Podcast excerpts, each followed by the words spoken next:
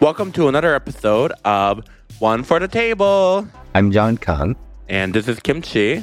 And this week, Jon is visiting LA still, again, over and over again. I'm still He's here. still in LA. now I'm just staying with Kim. I was in a hotel before, but now I'm just here. Kim's a little salty right now because I ruined the most recent episode of Drag Race for her. Um, I had no idea. Jon likes to do this thing where he would just like randomly blurt out, like, oh, so and so was eliminated. And I'm like, why would you just blurt that out? I was waiting to watch that episode. It's the same thing when I was like watching Top Chef before. While watching, he's like, oh, so and so wins. And I'm like, why would you say that? I'm like in the middle of watching it. Wait, which is so funny because like I, I don't think I've ever watched an episode of Top Chef before. That's even worse. You don't even watch it, and then why are you putting your two cents in when I'm watching it and trying to like feel my goods? and Just ruining and- it for me for no reason.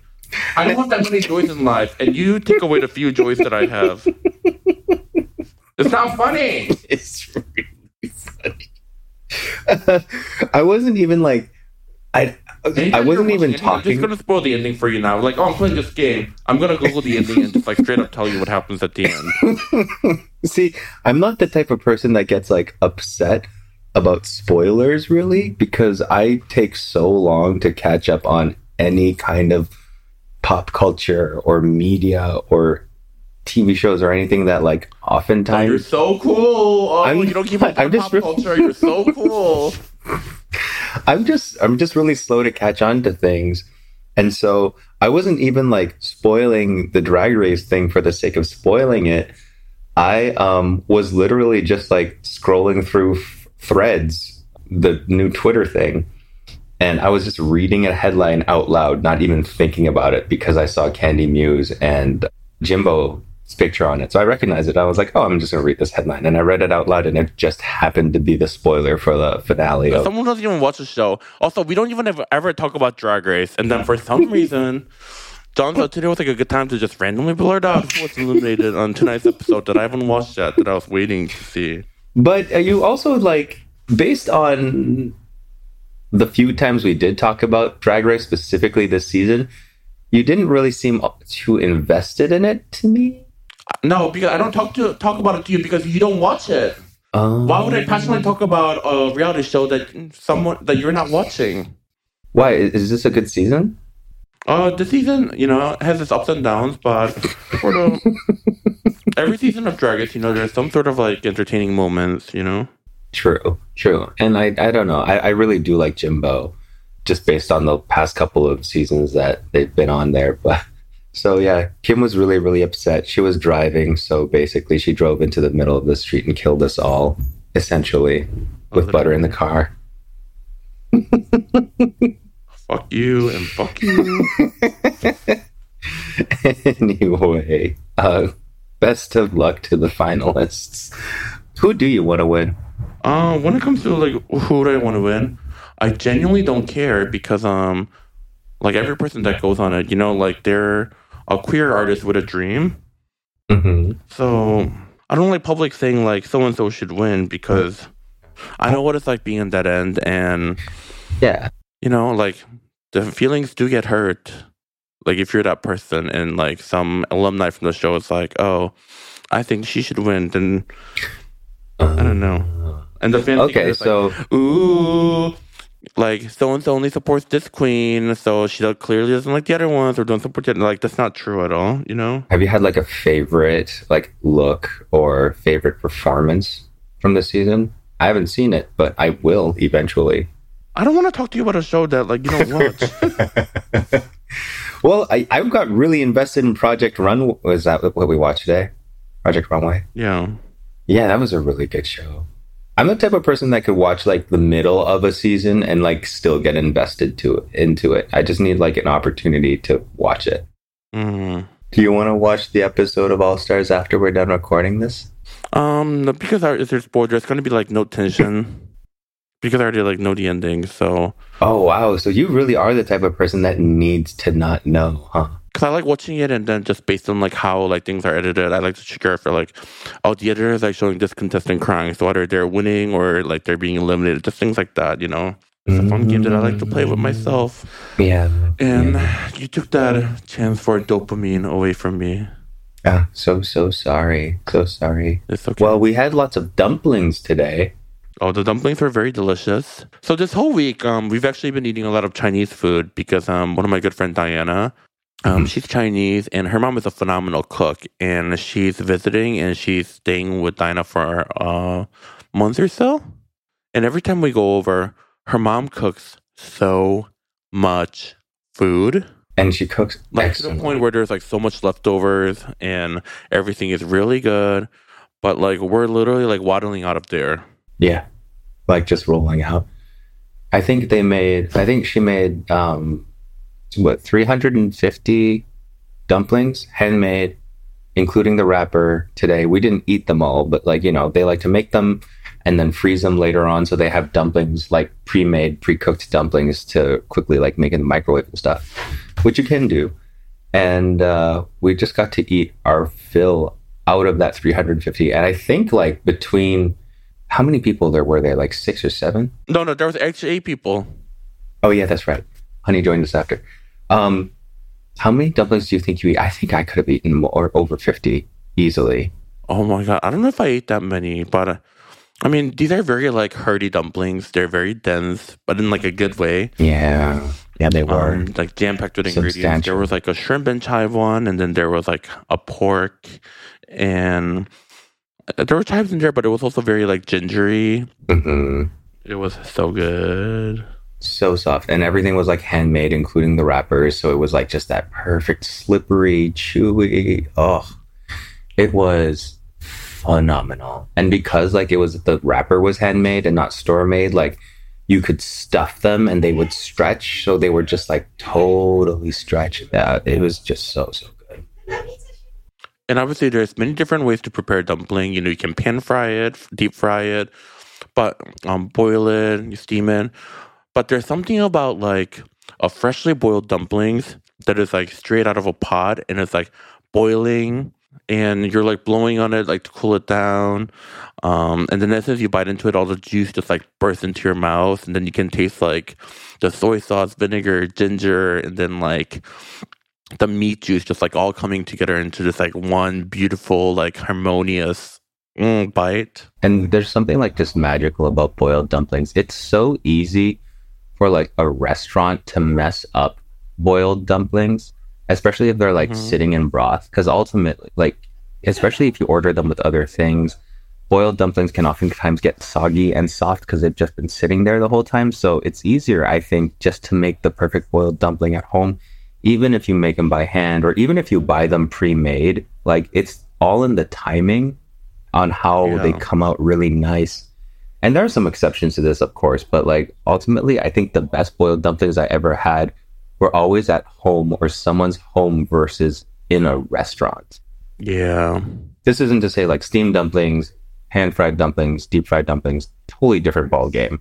But boiled dumplings, which is also the easiest one to make at home, like oftentimes taste the best at home. i agree earlier in the week her mom made all these like pigs in a blanket but she like made the bread from scratch and she also made these like grilled dumplings um i think it had like a similar feeling as the dumplings we ate today but those are also Mhm. like different in a good way because like they've been seared so one side is like crispy and then you bite into it and like the dough is like fluffy Yeah.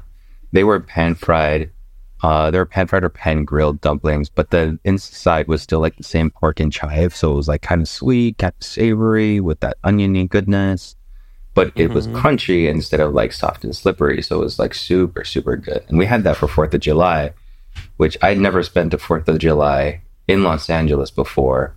Um, I never really understood until spending that here what it was that like you always saw the PSAs for like veterans and dogs and people being stressed out in Los Angeles or, or, or stressed out in the 4th of July. I understand it now because like Los Angeles, it just sounds like a war zone and it's super cool because there are fireworks everywhere and it's really, really pretty, but like it just like the noise is just everywhere. It sounds like the city is is just like being raided. It's crazy. Yeah. And when we were di- driving up like one of the streets, like the fireworks are like literally being set off there, and it's really scary to look at. Like you could like burn to death. It is, especially like a lot of them get the crazy professional fireworks, which I'm pretty sure they shouldn't be doing that.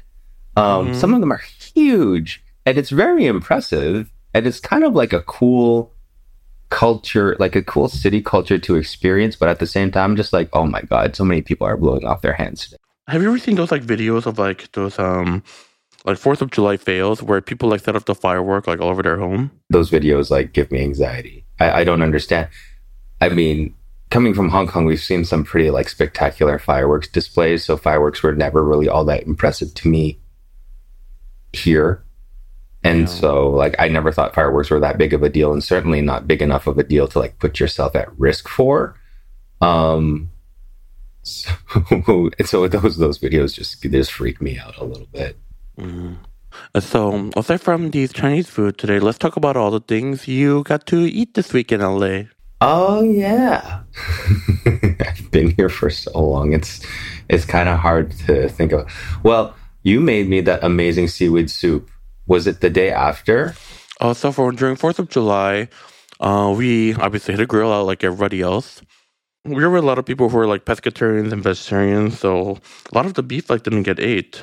Yeah. So then we took all the beef home and I washed the beef like to get like the um spices that were under off. Mhm. And then I cooked it into like the Korean seaweed soup. It was delicious. And we used the wagyu that I had grilled the day before, and it was a Mhm. wagyu steak. And did you Yeah. ever get a chance to try any of that soup? Actually I didn't. Yeah. So you should definitely try it and eat a piece of the meat. So like you know how stewed meat can be like kind of tough when you boil it? Mhm. because it was wagyu, it was so tender. It was so tender. It was like really, it was cooked obviously well done. It was boiled, but it was so so soft compared to like what normal stewed meat was. And I was thinking, it was like this is kind of like because we grilled it already. We got to enjoy it in the best way that we could. So it was not exactly a waste, but a lot of people would have said, "Oh, putting that meat in soup would have been a waste." But honestly, because it's so soft and tender and juicy, it made eating it boiled a really nice experience. Like it wasn't tough or chewy or anything like that. It was just it had a bite and it was good. It was so good. And I was like, oh, so maybe even just like using these like super high quality meats in the most simple and like I guess cheapest way. It says something about it. I hope Wagyu becomes like a lot cheaper and more widely available for that reason that people can start using it for I guess like not just grill type things. We could just start using it for anything. People already use it for burgers, and that doesn't really do much to it anyway. I mean, I like to think that like the meat was tender because um I cooked the soup with love and care and um with my expertise. That works too.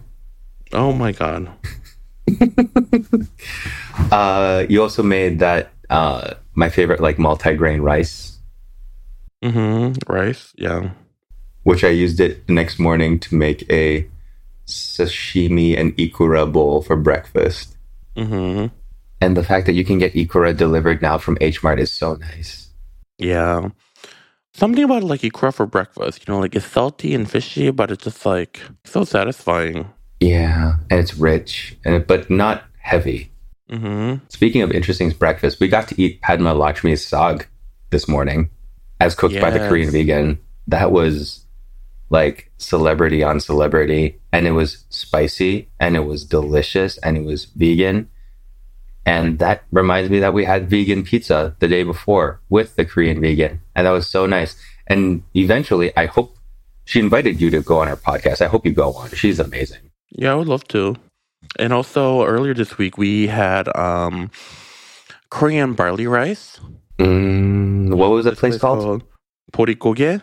That was like I probably the most special experience I had here, and I probably will have here on this trip. So if you've never had like a Korean barley rice um, combo before, uh, it's called yarmu bibimbap. Basically, you get like a giant bowl of barley rice, and then on the side you get a, like a mountain of different side dishes. But these aren't just like any side dishes. These are like, for the lack of like better word, and being cheesy, they're made with love. You could tell that like everything was like made freshly. Everything was like made in the house that they're using like the best ingredients they possibly can. And you don't get like just like one or two side dishes. You literally get like 10 side dishes. No, no, with more than 10. We posted a picture on our um, one for the table like Instagram. Like, feel free to go check it out. First, they start you off with a little sweet pumpkin porridge and toasted rice water and some like crispy seaweed. And then after that, they bring the barley rice and like a giant platter of side dishes. It's like more side dishes than you'll see at any restaurant. And each side dishes all taste like perfect and delicious. And like a little sesame chicken stew. And also um, like a fermented bean soup. And then also like more like salads.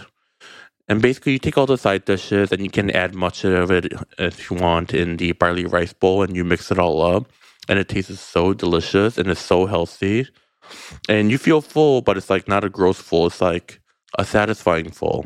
Yeah, you definitely feel like you're you, you can't eat anymore, but you don't feel bad. It's all like fermented stuff and it's all it all just feels so fresh and so good.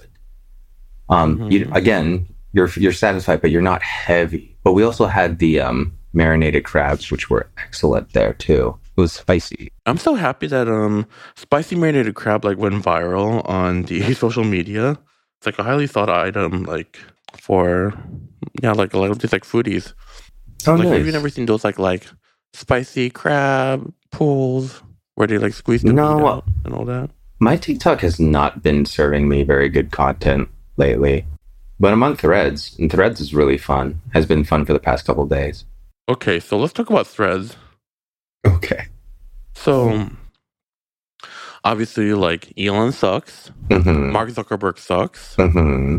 but I feel like the general consensus Elon sucks way more, mm-hmm.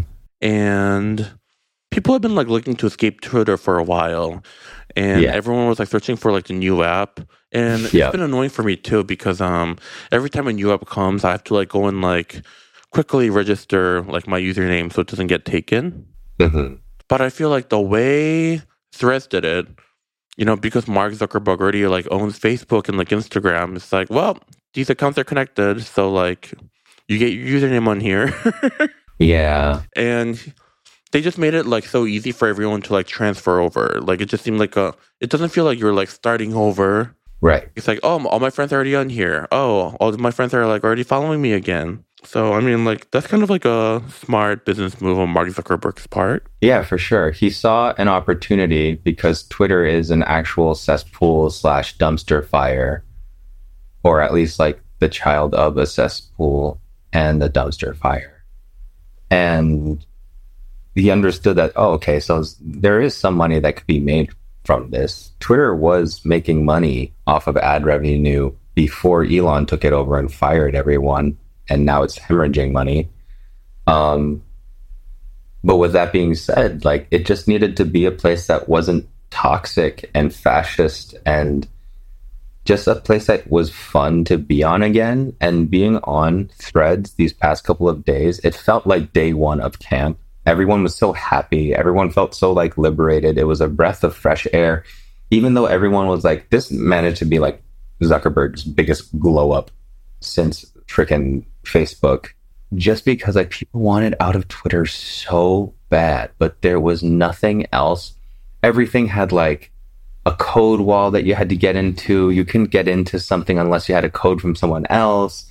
This one, it was like everyone, everywhere, all at once was on threads, including brands, including so ultimately like I think it's gonna do really well.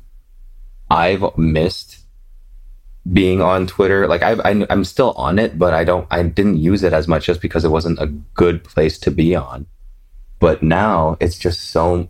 It's a breath of fresh air, and all the people that were good on Twitter and the people that were like you know kind of like Twitter celebrities and stuff, they're all drifting back to threads. And yeah, it's just nice. One thing that I am fearful though is just based on Mark Zuckerberg's history and the way he ruined Facebook and Instagram, I feel like he's like waiting to like get the users on Threads, and mm-hmm. he's gonna try to find some dumb way to like monetize, yeah, which is like inevitable. yeah, It could happen like next month. It could happen a year from now on, or maybe a couple of years from now on.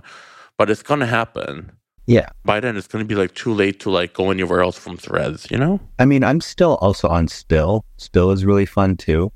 Spill was made by two um, black Twitter employees who got fired, and they made one, and it's like mostly uh, Black Twitter just like flock to it, and it's just like a party there all the time.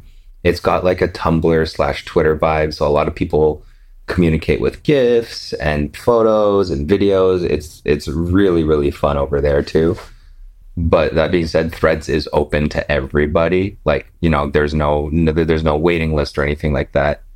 I, I'm I'm not really sure that Zuckerberg was responsible for like the downfall of Facebook. I think the boomers kind of made it ruin, kind of ruined it, just because it be it slowly became a toxic place on its own. Zuckerberg, I'm not defending him because he still like sold everyone's information and he's like responsible or had a hand in like uh, what is that? Was that company that sold information f- during the elections or whatnot? Cambridge Analytica, that whole fiasco yeah, that's still like all him, and he still does look like a Borg, but he did this right. He messed up the metaverse. Uh, he he put all of his money in the metaverse, and like his hit product this past year happened just to be like a Twitter clone. But he's good. I mean, you can't say he's not good at copying other people's stuff. I mean, all social media to a point. You know, they all just copy each other, right? They do. Like the way like Mark Zuckerberg like dissolved Snapchat, pretty much. yeah. Which is all to say, like, follow me on Threads. I'm pretty funny, and Kim's just famous. So Oh my god, shut up. There's more to me than fame. It's true. You're also shady. Oh my god, there's more to me I- than just being shady. You are famously shady on Twitter. Come on. I just tell it like it is. and Jon is notorious for um doing it like the old people way, where he'll tweet something, and then he'll make a video of his exact tweet, like word by word, and then he'll just That like, is make a not- video of him saying his tweets out loud. Listen, listen. That is called. I'm listening. I'm listening. I don't know why you're yelling at me. I don't know why you're getting all angry. I I work smarter, not harder, and I happen to be a writer. So naturally, if I just, you know, recycle some of my content, you recycle your content too. Not in the way you do it. Oh, And I was like, mm, Jon is like repeating this tweet. He must have really loved um. he must have really loved that tweet. Well, you know what? It, it, it, they oftentimes are. They oftentimes do well on their own right. So if, if if one is funny as as just a written tweet, and the other one is funny as a performed video, then who am I to? And also, they don't even like cross pollinate. Like you know, there are no gens. There were no Gen Z people on Twitter, so half of them didn't even get to read that thing. Mm. Yeah. Yeah. Yeah. Yeah. All right. Uh, should we take a quick break? Oh yeah. Yeah. Let's do that.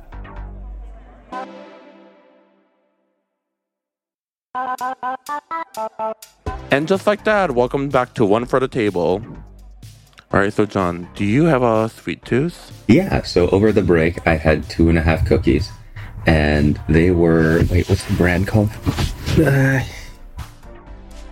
this isn't sponsored. I just really do. Brady's Bakery. Yes, Brady's Bakeries, and they weren't bad, but I just had an issue with insomnia cookies, these cookies, any kind of cookie, even the nicer ones from like the fancy bakeries. What is the deal? Why are they always so sweet? They're like too sweet, painfully sweet. Same with like um Crumbl cookies. Have you had the Crumbl cookies that are like super popular? I don't know, but I I imagine don't they're they're super popular because like whenever I see in social media, people are always like slamming. It's either like aesthetic influencers saying like, "Oh, I got to try these cookies from Crumbl Cookies," or like people keeping it real saying like, "Oh, these cookies are garbage." But anyways, um, my personal experience with Crumbl Cookie was it was like mind-numbingly sweet, which like overly sweet things are fine if there's like a nuance to the sweet, but there wasn't like a depth to any flavor. It was just like pure sugar high. Yeah. Do you ever get that thing where you're like, you have sh- so it's something is so sugary that it almost burns your tongue? Yeah. Um, and when it comes to sweets, like I need a little depth, you know, like I need like a little bit of like, sweet and salty, or I taste like a little butter, Yeah. or you know, cinnamon, like any other flavor. It can't just be like sugar. Right. And I can't tell if they're doing it because sugar is a preservative. Maybe cookies preserve or last better in delivery if they're like really, really sugary or whatnot, but it doesn't really matter. Like, yes, we bought these cookies because you were craving cookies the other day and you had to fulfill a minimum order, and I finished that minimum order. And they have all of these flavors, but they're all just variations of like really, really sweet. And it's not even luxurious sweet or rich sweet. It's like cheap sweet. It's just sugar. Not too much chocolate, not too much strawberry, not too much fruit, not too much oatmeal raisin or whatever. It's just sugar and it's not pleasant. You know, I think that's just like the problem with like late night deliveries. A lot of the places that do deliver late night cater to like these crowds that are like looking for like high or drunken munchies. True. It's for the same reason when you're trying to get like a meal after 10 o'clock. In a lot of the cities, a lot of the options, only options that you get are like pizza, wings, Yeah. and insomnia cookies and fast food. Yeah. And I think like a lot of these places, they care less about making like Something uh, truly like delicious. intricate flavors and you know like things that are like nicer, but more like let's load it with cheese, let's load it with grease, let's load it with salt, let's load it with sugar to Yeah. satisfy people that are you know like drunk or high. But like when we order it, we're not drunk or high, but we're, No, we're but- craving it. But we're like one in a million. Mo- Generally, like a lot of people who's ordering Oh, delivery so ten o'clock aren't people that's trying to like eat healthy. You know, Well, not even healthy. I just want something good. I mean, I would order cookies in the day during the day if if they were good cookies. If you gave me something like like a good salty, like an actually decent balance of like a salted caramel and I'll say something. there are a lot of great bakeries that make great cookies, but those Right. bakeries all close early and they sure aren't delivering after ten p.m. That's true. Maybe like Goldbelly could like hook us up with some good recommendations. If only we can get a sponsor.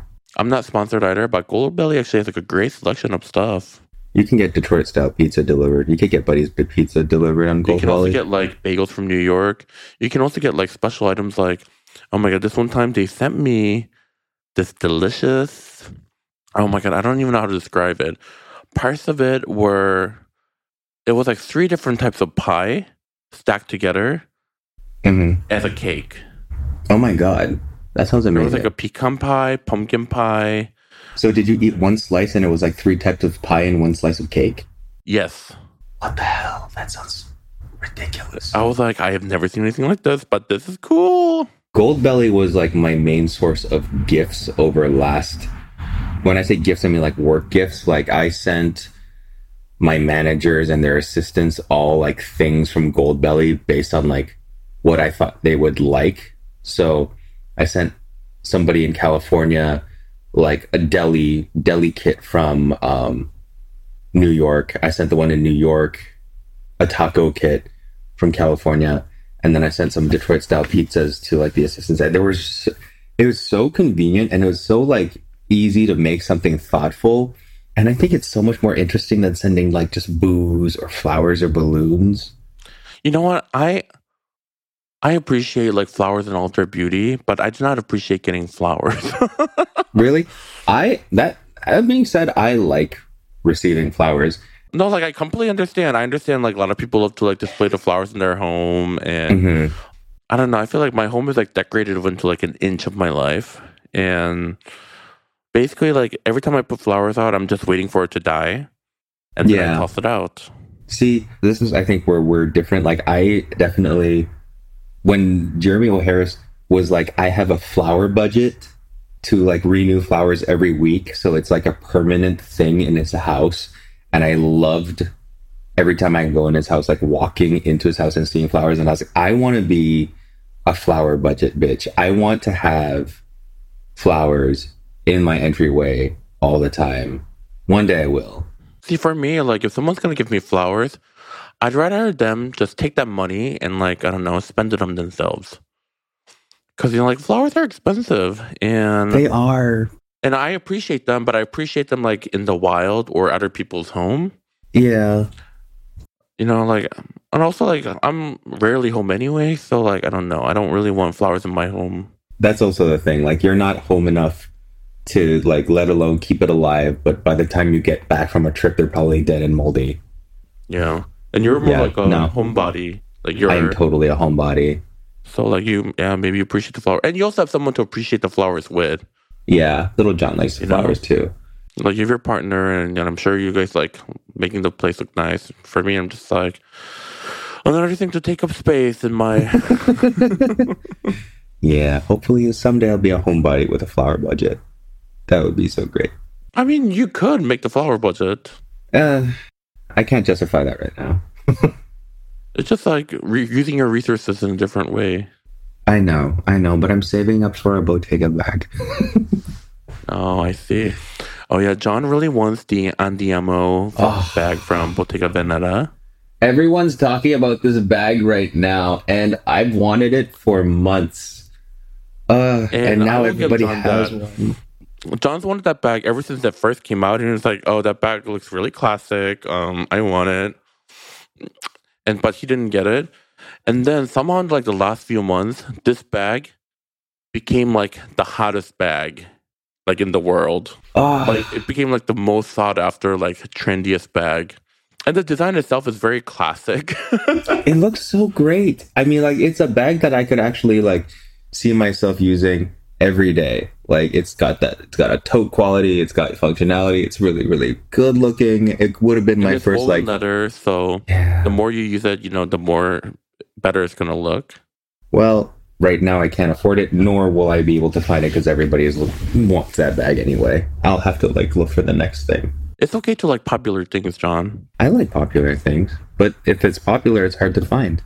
And I'm not spending any more money than it already costs on secondhand market stuff. You just gotta find a good secondhand bag. Yeah, pre-loved as they call it. So if, if you're out there and, and you're looking to get rid of a medium-sized Andiamo in the chocolate brown, drop us a DM with the Don't price. drop medium. Drop Jon a DM. He's the one that wants to. I buy. say us, I mean like the one for the table podcast because we also need questions. I mean, yeah, it might be better if you just like direct message Jon Maybe. Since he wants that bag. But I hope you. I hope one way or another. I hope your bag fantasies come true Ah, because too. the accessories are a window to a person's personal style. being your friend has really like opened me up to like these kinds of nicer things. I didn't used to pay attention to these kinds of things, but I definitely do now. You know, it's called elevating your taste level. when I first met Jon, he was carrying a raggedy Herschel. You still call me Herschel sometimes, and there is nothing wrong. The Herschels are perfectly fine. I had like Oh, Herschels I had- are great bags. They're great quality.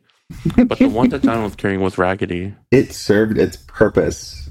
It was a chest bag, and it worked very well. Yeah, to showcase poverty. I'm kidding. I'm kidding. I mean, obviously, people have to know that I'm joking, right?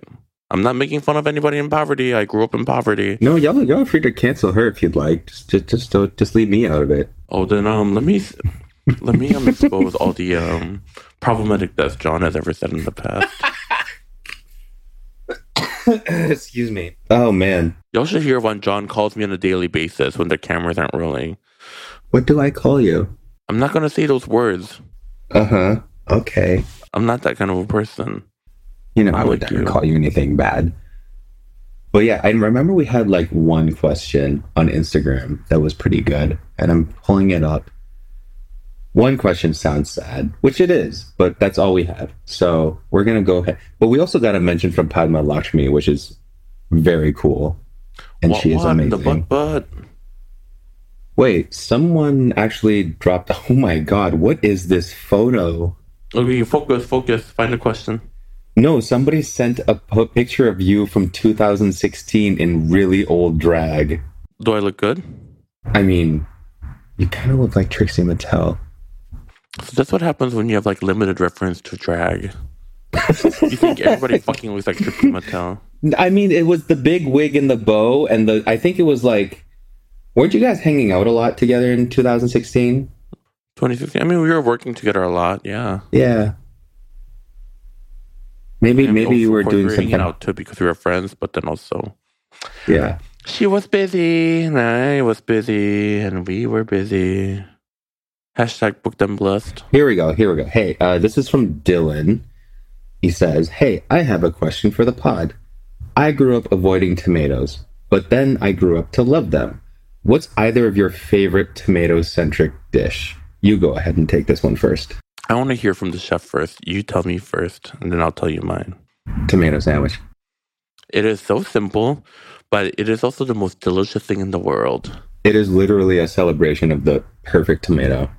Like, Like you take giant pieces or giant pieces of like an heirloom tomato, perfectly ripe. yes, Don't refrigerate your tomatoes because they get mealy. yes. But also, don't let them sit on the counter too long so they get like overripe and mushy. Like, just go to like a farmer's market or like a specialty grocery store and pick them up and make the sandwich that day. Mhm. And you cut them into big, delicious, juicy slices. And then salt and pepper them. And then you get like a nice, crusty piece of sourdough. And then you're going to toast that bad boy. And after those bad boys are toasted, but also you don't want it to like too toasty, because also you want like a little like soft fluffiness to like engulfed. You like you want to hug the tomatoes. Not like put the tomatoes like in between like a couple pieces of brick. So you just like slightly toast it, so then outside is crispy and then inside is still like pillowy and bouncy. And then you take a mayo and you spread those bad boys with mayo all over. And it's okay to be generous with the mayo because we eat with our heart, like literally. and then you're gonna place those tomatoes in between the two breads, and you're gonna close up that bread, and you're gonna slice that bread in half. And you're gonna open up and see those perfectly ripe heirloom tomatoes, just perfectly cut. Yeah. And you're gonna take a bite of the sandwich, thinking, "Wow, this is so simple and basic." But first, you're gonna like the first thing your teeth is gonna touch is that crusty bread, and you're gonna hear a little crunch, and you're gonna munch down on that soft, pillowy bread next. And while your tongue is feeling the bread, your teeth is gonna bite into that tart tomato. At first, it's gonna be a little tart, and then all the juice is just gonna burst in your mouth. And the combination of salt, pepper, mayo, and the tomato juice is going to work its magic inside your mouth. Just all coming together to this creamy, tart, tangy sensation. Mmm. and that is why we love tomato sandwich in the summertime when the tomatoes are in season. Yo. And use the good tomato.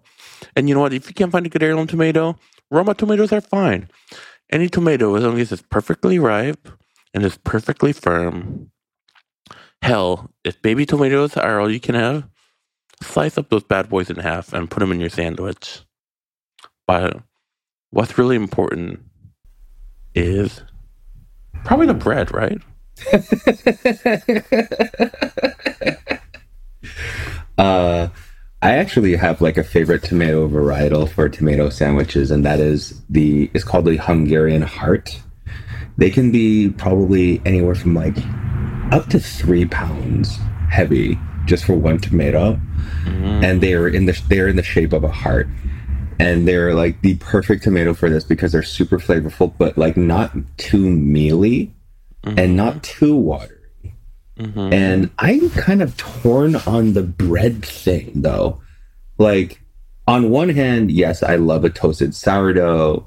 I also like, I like a little like pumpernickel. Toasted pumpernickel is great too. But I also like plain white bread or Japanese milk bread toasted. Like a softer bread, like that, that's also like kind of satisfying. Like sometimes I want that crunchy toastiness, but sometimes I want just like soft white bread. Like I don't want any I don't want any resistance whatsoever. I mean, what I described was basically my preference. Oh, There's for no sure. wrong or right way to make a tomato. As long as you have bread, mayo, and tomato, Yes. Like there's no failing. Just get whatever of each, you know, from the category that you like. You I definitely would not make one of these. Hellmann's mayo, homemade mayo. Hell, use Miracle Whip if you're into that because you're a psychopath. Like, you Oof. know, do what makes you happy. But I definitely would not make this in the wintertime. Like I, they, they have to be summer ripe tomatoes. Like they have like to be in more of like grilled cheese tomato yeah, I can see that. That's fair. because you know grilled cheese itself is very like rich. Rich. But then when you add that slice of tomato and you grill it, the tomato provides all the moisture and adds a tang to your grilled cheese. But also, you have to realize, you have to remember that not everyone lives in California, and like tomatoes are truly awful in like cold places in the winter. That is also true. Yeah, like I would. There are there's a reason why a lot of people in cold areas in cold states like just don't like tomatoes. They just really have never had a decent or good tomato in their entire lives. I guess if you don't live in California, you know what else is a good substitution? What? Raw onion. But Raw onion? sliced. Raw onion under grilled cheese? Oh, I was about to say like with mayo and white bread. No, no, no. Like under grilled cheese. Like Oh yeah, yeah, white yeah, onion. yeah. Yeah, that's that's fair. Because it's it's good in the same way that like putting onions in a smash burger is good. And you know what else is good in grilled cheese? Curry. You put curry in everything. I do put curry in everything.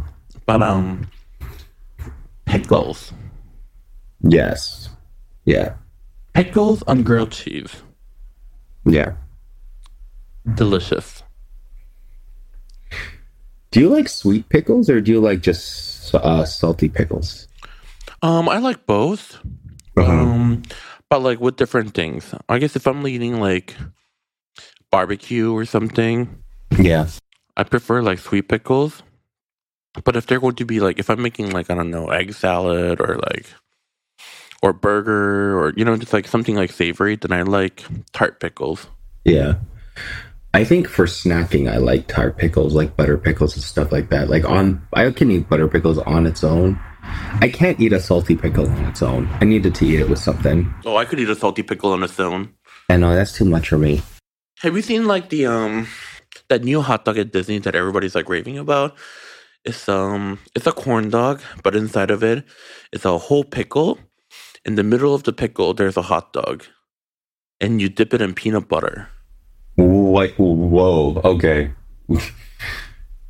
At first, it sounded like a pickle hot dog turducken thing, and now it's in peanut butter too. I know, right? I haven't tasted it. I can't imagine what it would taste like. But then also I can at the same time. Peanut butter pickle hot dog. Corn dog. corn dog, peanut butter. pi- So it's a hot dog inside of a pickle, inside of a corn dog, dipped in peanut butter. Yes. Oh, I would probably just want a bite of that. I'm not sure I could. I don't know if I want to eat the whole thing, but I would like a bite. I guess it's something you get and share with your friends just to try it out, right? Yeah, yeah, yeah, yeah. It and it's probably one of those things where it's like I, well, maybe maybe a lot of people could eat the whole thing, but I, I imagine it's just something that you would want to just taste. Maybe it, but maybe it works. I don't know. I honestly can't picture it. Also, um, going back to the uh, question, Oh yeah. I didn't answer what my favorite tomato dish was. Wait, that wasn't that wasn't your favorite tomato dish? Yours was the tomato sandwich. I have Yeah. given my answer. Oh, I thought it was. I thought we both thought the tomato sandwich was the favorite. No, I agreed with you, but Oh, is it my favorite tomato dish? Nah. oh, okay. Well, tell us your favorite tomato dish. Okay. My favorite drum roll. I don't know why I'm making a big deal out of this. drum roll. My favorite tomato dish is tomato and egg. Mm. So let me let me let me explain it for those listeners that aren't familiar with Asian cuisine. With the Um, Chinese stir fried tomato neck it's, on um, rice. Like Chinese style, Uh, soft scrambled eggs with tomato over a bed of fragrant jasmine rice. well, Now, there's many different ways to make this. Let me tell you how I make it. You don't have to follow the way. Everybody has like their own sauce. You know, every family has like a different recipe for it. This is just how I make it. So I take three tomatoes. I cut two of the tomatoes into big chunks. And then one tomato, I chop it very finely and small. And then on a hot pan, it has to be like a hot pan. Um, I pour in the eggs um, that have been beaten. And when the pan is hot, the um, egg like fluffs up a bit, and you quickly scramble the egg like while it fluffs up in the heat. And while the egg is like still like wet and it feels like it's like undone, you pull it from the heat. And then in that oil, you throw a little garlic and you throw in the chopped tomato. Lower the heat and then you saute it all together. And the tomato and the oil and garlic kind of like melt into like this thick sauce, almost like a tomatoey sauce. Mm-hmm. And then you add the eggs back into the sauce and you lightly toss it. So then the um, eggs get coated in this like tomatoey sauce. And then you add the big tomatoes in there. And then you just like finish like you don't want to saute it too long because you don't want the tomatoes to be mushy. You just like lightly salt it until like they're heated. And salt and pepper. You pull it off the heat. And oh, and then also I add like a little soy sauce when I'm like sauteing like the chopped tomatoes too. Yeah. And some people like to add ketchup. Some people like to add hoisin. Some people like to add oyster sauce. Everybody does it differently, but that's just how I do it. And you put that on a bed of jasmine rice, and it's like the perfect combination of like, like creamy from the egg, and then like tangy from the tomato, and you know like soft and fluffy rice. I don't know, it's just delicious. Yeah. And it's just also like a very simple dish to make, but a lot of Chinese restaurants have it on their menu. And I always like to order it when I see it on the menu because I just like to taste like how that restaurant cooks it because everybody does it slightly differently. And it's also a very satisfying dish to like share and it's especially when you're eating like spicy Szechuan food, it's kind of like nice to have it aside, like a dish to like Mhm, cool your palate down. It's a school that a lot of like Chinese school kids would eat like during their lunch times in the cafeteria or after school at home because it was something that was so easy, cheap, and like good to make. Yeah, I remember getting these. I remember eating that when I was younger, and it was always one of my favorite things. Tomato, egg, and rice is so good. I think egg eggs might be my favorite protein. I would agree. I think so too. I like I like egg. You know what? It's not that I, I like egg more than everything else, but I feel like I would miss egg more than anything else if I would have to eliminate it. Like I feel like, and as much as I love like these proteins, I can live without chicken, beef, lamb, rabbit, Mhm. fish. Yeah. I mean, again, I don't have a reason to eliminate them from my diet, so I don't. But if I had to, for whatever reason, like I wouldn't be as upset as if I'd have to give up eggs. And egg is the most versatile too, because you could do a whole bunch of stuff with it. You can steam it and Mhm. fry it. Yeah. And Americans think like eggs are just for breakfast, but that is so not true. It can be eaten breakfast, lunch, and dinner. Little John and I eat omelets for dinner, omelets and rice for dinner all the time. And generally, for some reason, whenever we do that, we sleep really, really well. Mm. Because it's like full and satisfying, but also it doesn't like It's not heavy, heavy. Yeah. And I think like the combination of like egg and rice has the amount has like the right amount of like fat, protein, and carbs where you you're not craving anything over the course of the night. So like nothing diet based is like waking you up. It's weird to think that you need some carbs before going to bed, otherwise your body wakes up. But it is a thing that happens. So having like a balanced but light meal before bed, which generally is like almond rice, is like a perfect meal for that. Is a, is like one of the best things that we do for sleep. And you take any dish and you add like a fried egg on top, and it just elevates the dish like so much. So it makes it slutty. Like a fried egg on anything just makes it a little bit slutty. It's Like so good. yakisoba, add a fried egg, slutty. Add like a curry rice, add a fried egg on top, slutty. Slutty. A burger, Burger, add an egg on top, slutty. slutty. Yeah. Like egg is just I don't know. egg has so much power. right. It does. It is so like a croque madame. Is that the one with the they put the egg on top? Yes, because the egg is like kind of like like even that. It made a sandwich not a sandwich anymore. Croque madames are sandwiches that you have to eat with a fork and knife, and it is so good because of that stupid egg. Oh my gosh! Oh, I, I love me a croque madame. and then even like um, it's good on top of fried rice. It's good on top of I don't know. And, uh, And then also you can like boil it and like mash into like an egg salad. That whole like the tiger, the Chinese tiger eggs, where they boil, take boiled eggs and then fry them afterwards. Those are so good. That's so good Oh, too. those are so good too because the outside is like a little Crispy. chewy, and then like inside is Mhm. like soft and fluffy. Yeah.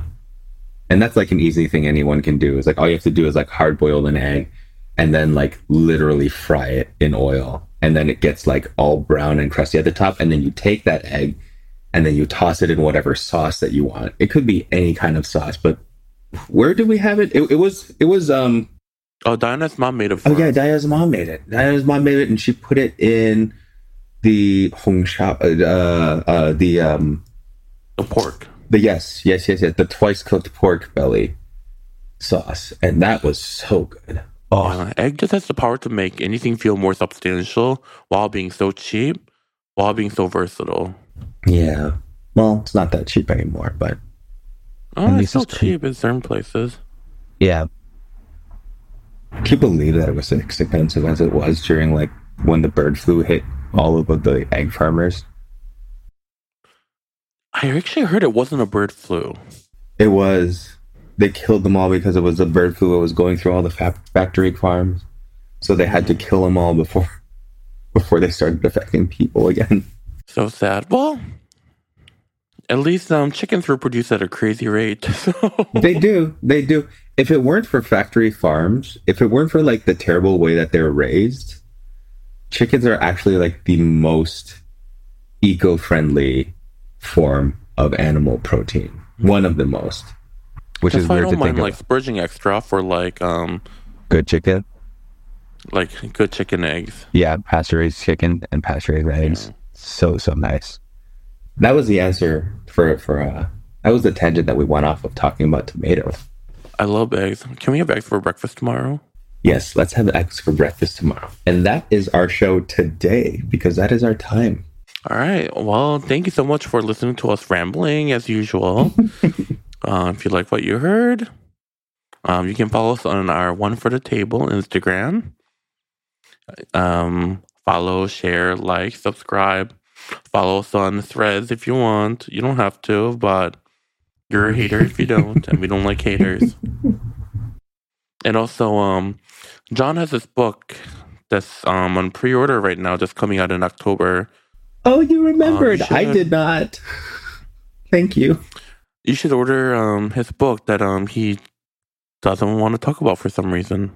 I totally forgot that I have to promote my book. Yeah. So my book, Kung Food by Jon Kung, is available for pre-order now. And yeah, it's always pre-orders are always really helpful to the writers. And also, I would love to see like um Asian chefs um cookbook hit number one or New York's best time seller or some you know like it'd be cool. Yeah, that would be awesome. I mean, well, Eric Kim did manage to do it with Korean American last year. That was an Well, I'd amazing. love to see it over and over again. It just doesn't end with Eric Kim. okay. Yep. Please pre-order my book. Thank you. All right, bye. Good night.